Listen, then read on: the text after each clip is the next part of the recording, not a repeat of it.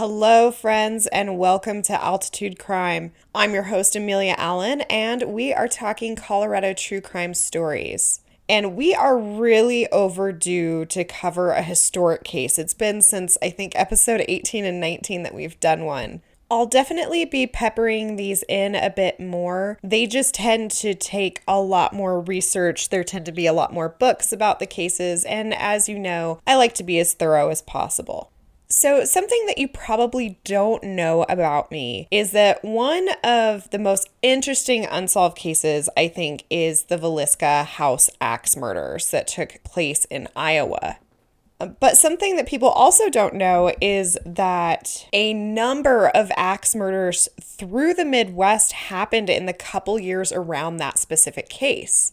And little did I know when I was looking into it that a case, or actually two cases, in Colorado Springs started the entire investigation. So let's take a look at the road from Colorado Springs to the Villisca Axe Murder House.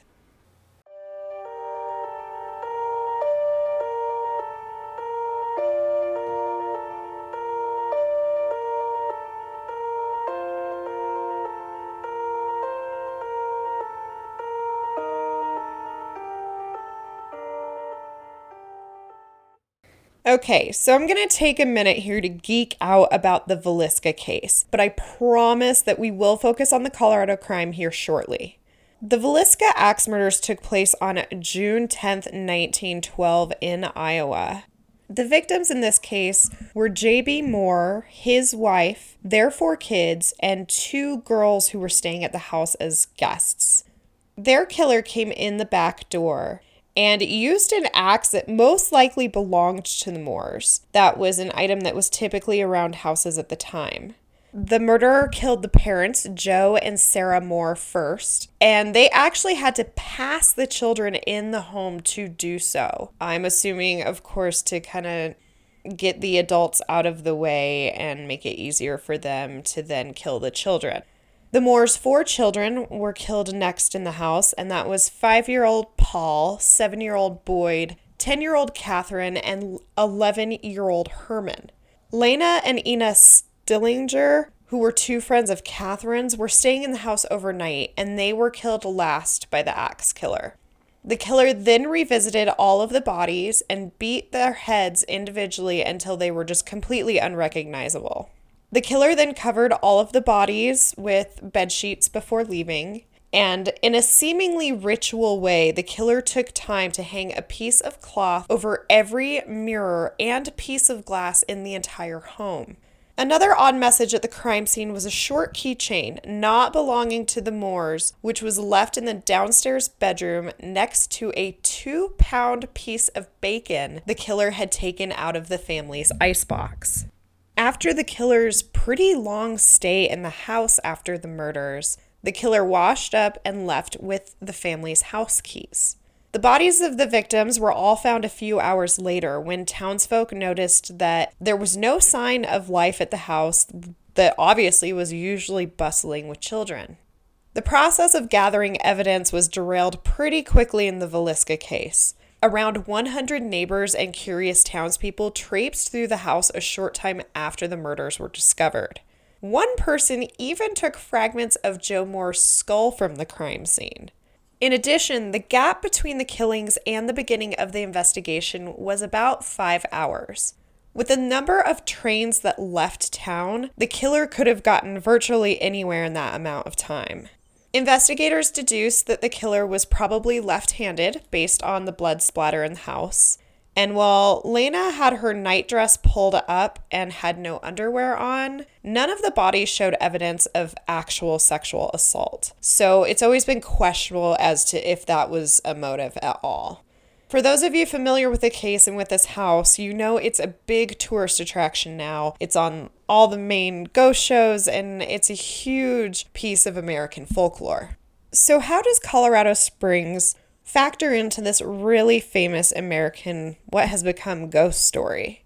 Well, let's transport to 1911 Colorado Springs. At the time, the town was still famous for being a treatment center for tuberculosis. Also known as consumption. People would come to the nice dry mountain air. There was a number of different treatment facilities, which were referred to as sanatoriums throughout the town. And Colorado Springs was growing. Our cases take place at 743 Harrison Place and 321 West Dale Street, just west of I 25 from downtown Colorado Springs and Colorado College. Nettie Ruth, who was the sister of Alice Burnham, went to her sister's home and knocked on the door. But when there was no answer and she noticed a strange smell from inside the house, she ran out into the street to look for help. Now, a side note here you have to think 1911, there's no temperature control in these houses. And we hear these nightmare stories, you know, in modern times about decomposition of a body in a house. Now, keep in mind that there would have been no way to control the temperature in the home without pretty active management. So you could see how a smell could be smelled from outside of a home at this time. So the Burnham house was looked into, and the police would make a gruesome discovery. But in the course of the investigation, when no one stirred from the Wayne house next door, the police entered it too. Both the Wayne and Burnham families were victims of an axe murderer. The bodies of both families were found several days after the killings. It was traced back that the murders had happened on Sunday, September 17, 1911. Three family members from each home were killed. Between both homes, the victims were one man, two women, and three children. Henry Wayne was 30 years old and was a patient at the sanitarium and had consumption. Wayne had moved to Colorado Springs 10 months prior to the incident for treatment, and once he was released with a clean bill of health, he brought his family out, which was about one month prior to their murders. Also killed in the Wayne home was Henry's wife, Blanche Wayne, who was 26, and their daughter, who, based on which account you read, was either one year old or two years old. In the Burnham family, 25 year old Alice Burnham was killed, and she was a cook at the modern Woodmen Sanitarium, which is now the Mount St. Francis Nursing Center run by the Sisters of St. Francis. Alice's children were also killed. That was six year old Alice and three year old John.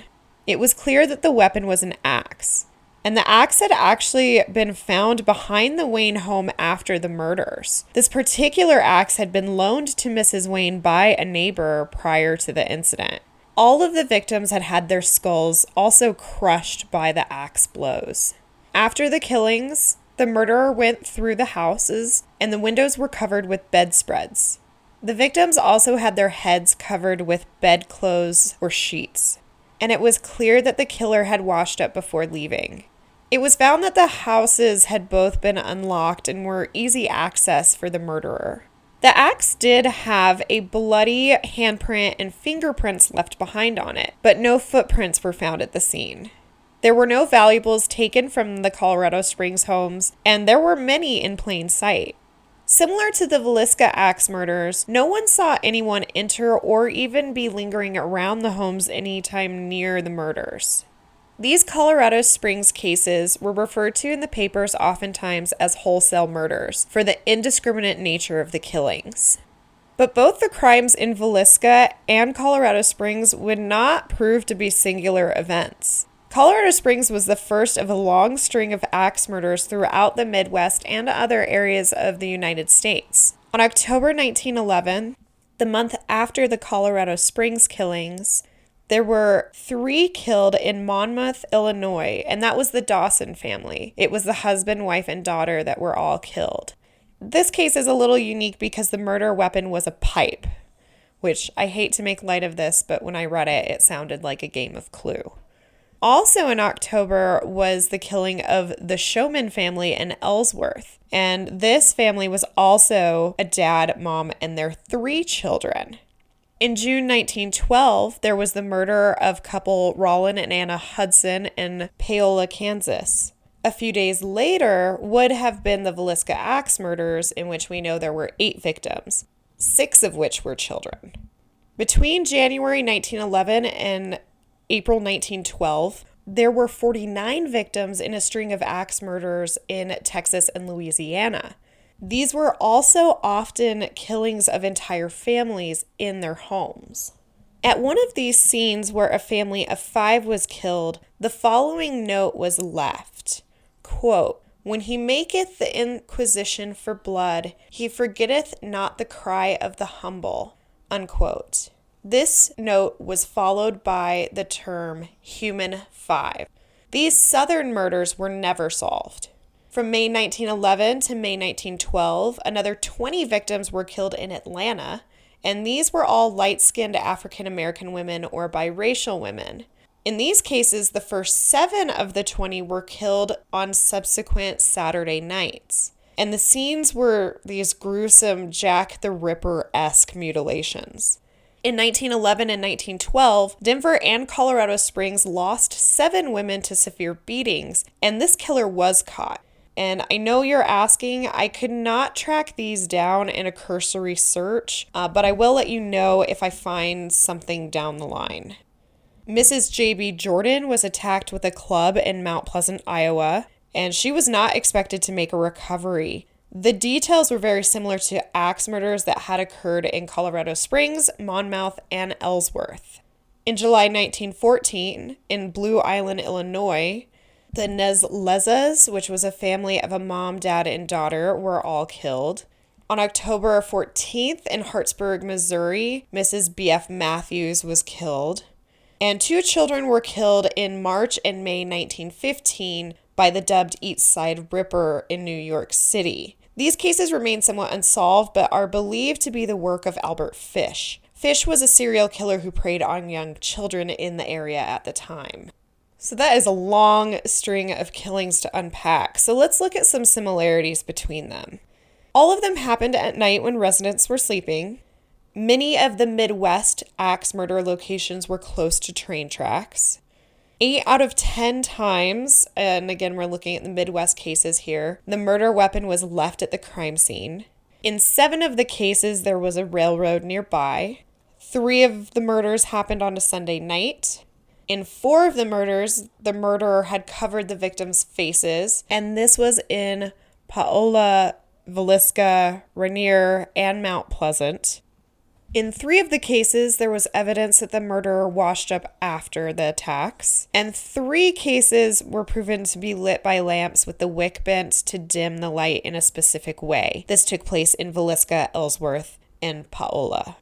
But how similar are these really? Let's break this down. So, the murder weapon being an axe. Now, this may sound gruesome and really odd, but you have to think at the time people were chopping their own wood. There was a lot of work of land going on. So, an axe was a very common item in a home and most likely left outside or left in a shed, somewhere that would be accessible to somebody not familiar with the home. In the cases that the axe was left behind, I would say it's pretty hard to carry a bloody murder weapon around with you, especially when it's the size of an axe, and hard to clean like the wood handle of an axe.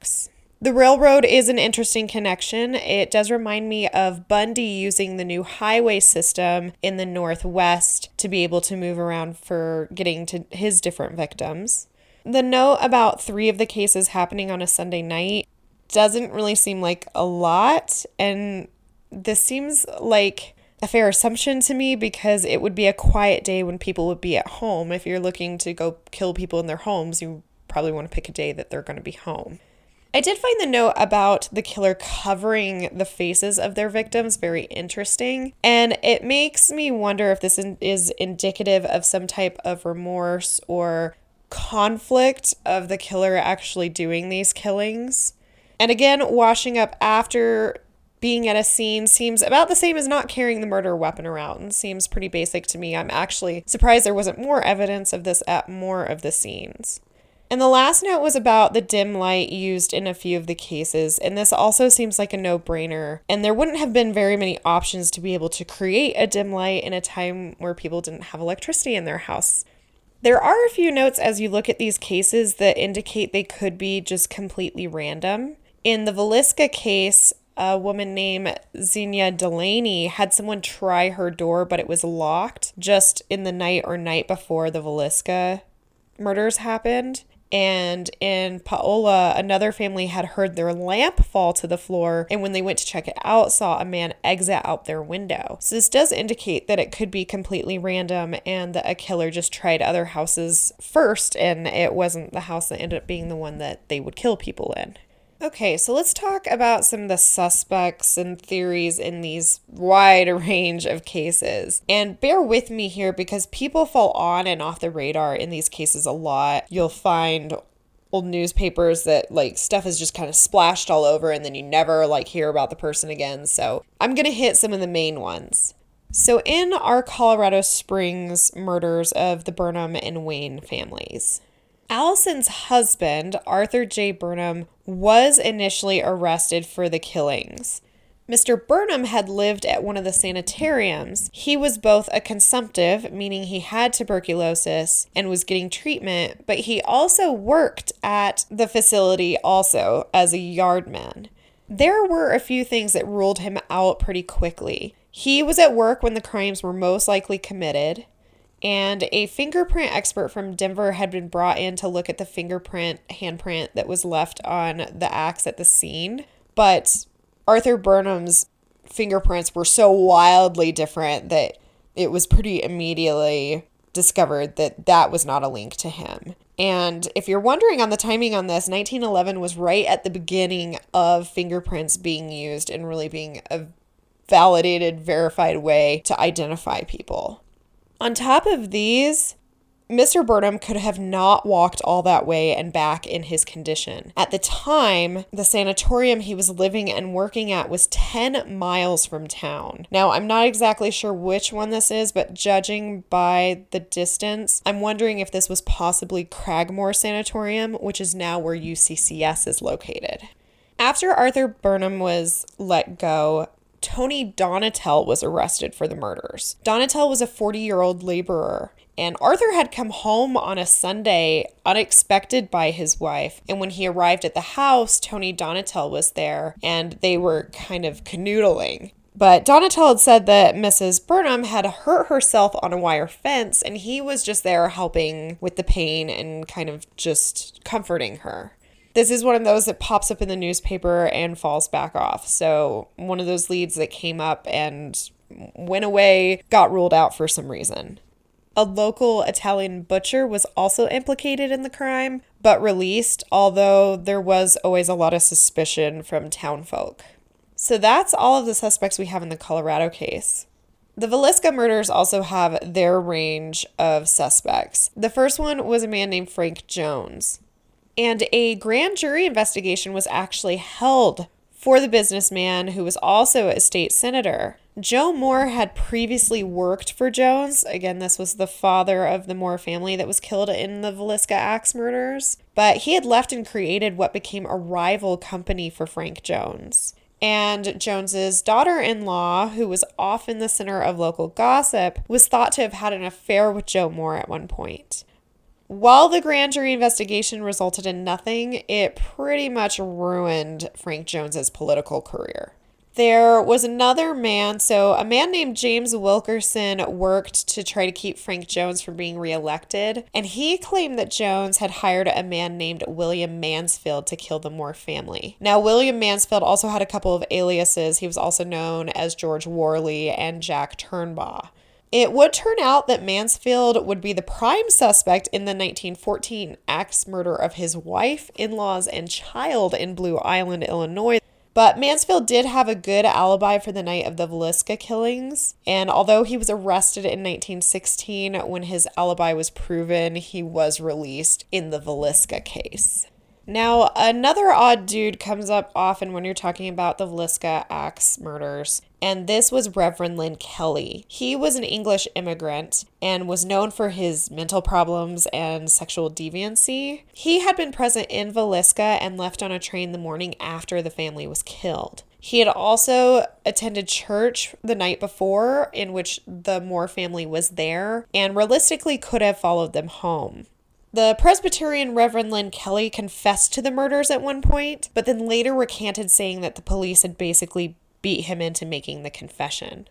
There has always been some question about his ability to do this, though. Kelly was a rather small man, about 119 pounds and 5 foot 2 inches. So there is a question of he if he could really wield an axe to kill eight people in one night.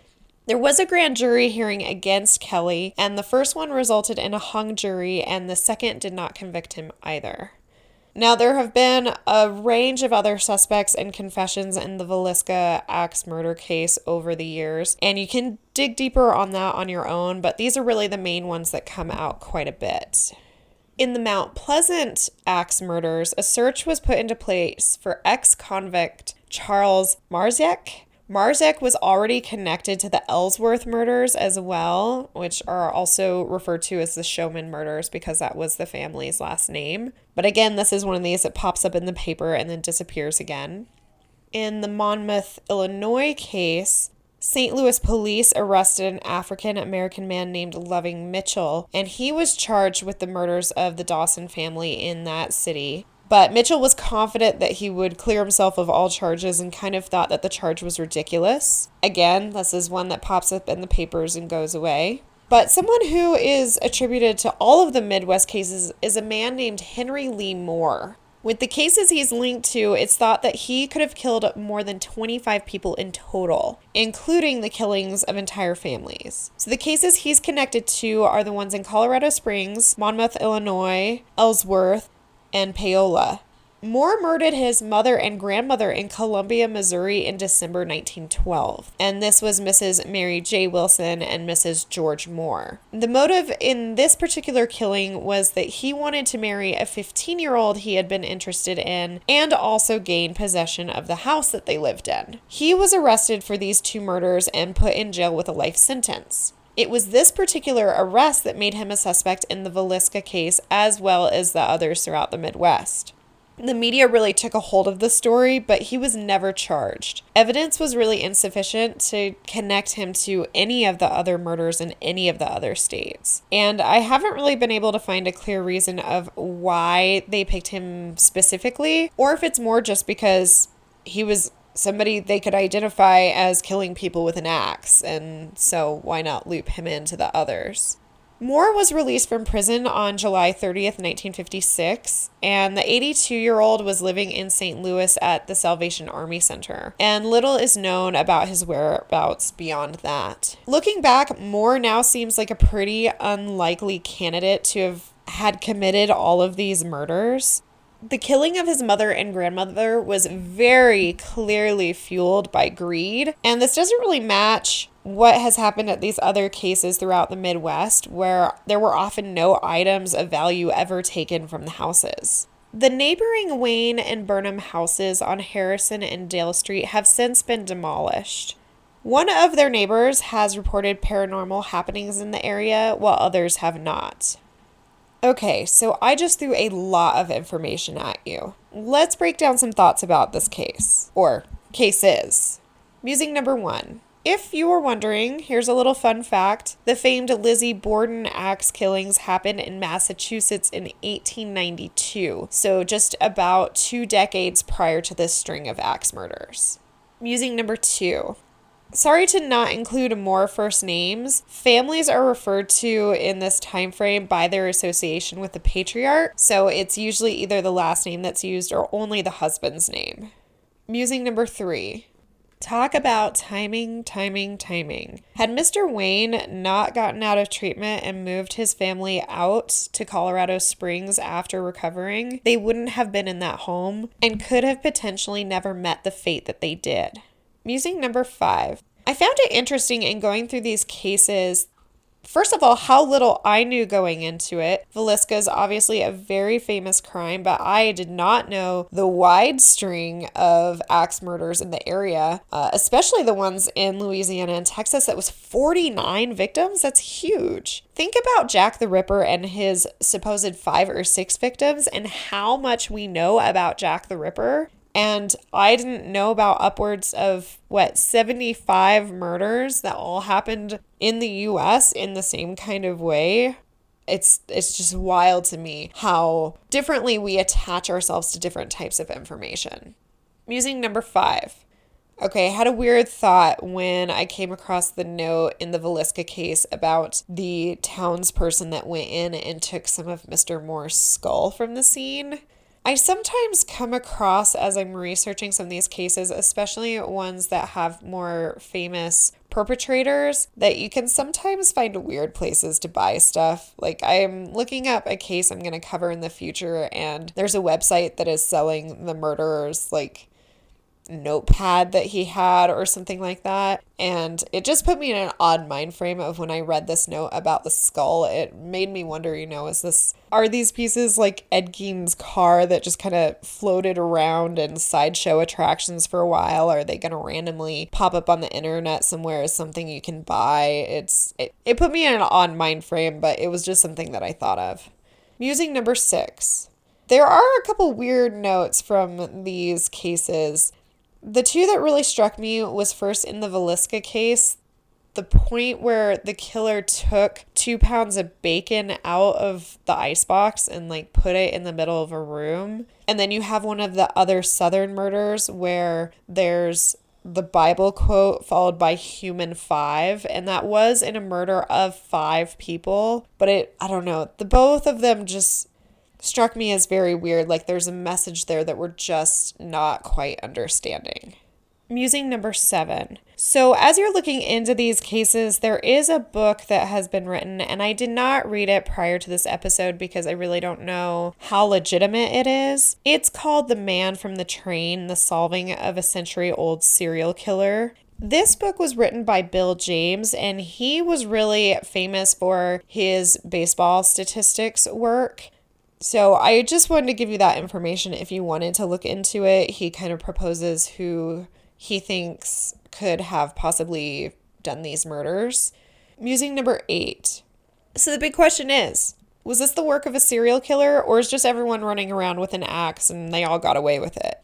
It is an interesting proposition because it was an item that was really easily accessible for people. And we know today about copycat killers and things like this. Was it that one started and somebody else was like, ah, I could get away with that too? Please let me know what you think. You can reach me at Instagram at Altitude Crime Podcast or Facebook and Twitter at Altitude Crime. Well, that's it for today, guys. I am happy to say that I am resuming our normal length of episodes after some short ones in the last couple months. So I hope that you really enjoyed this one. I kind of really enjoyed writing it. Sometimes these historical ones can be a little easier to write because you can kind of distance yourself a little bit. Some of our last few cases have been kind of hard to cover. So thanks for bearing with me, and you will have some more really fuller length episodes coming your way.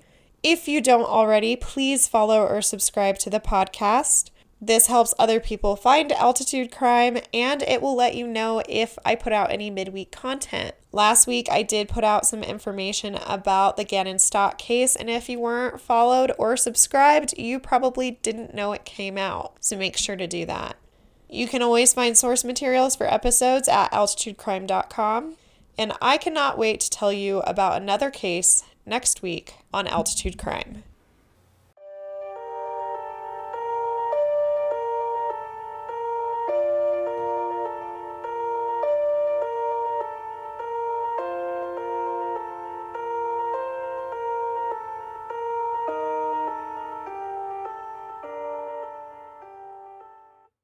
Episode 33, 1911 The Road from Colorado Springs to the Villisca Axe Murder House was written, recorded, and edited by Amelia Allen.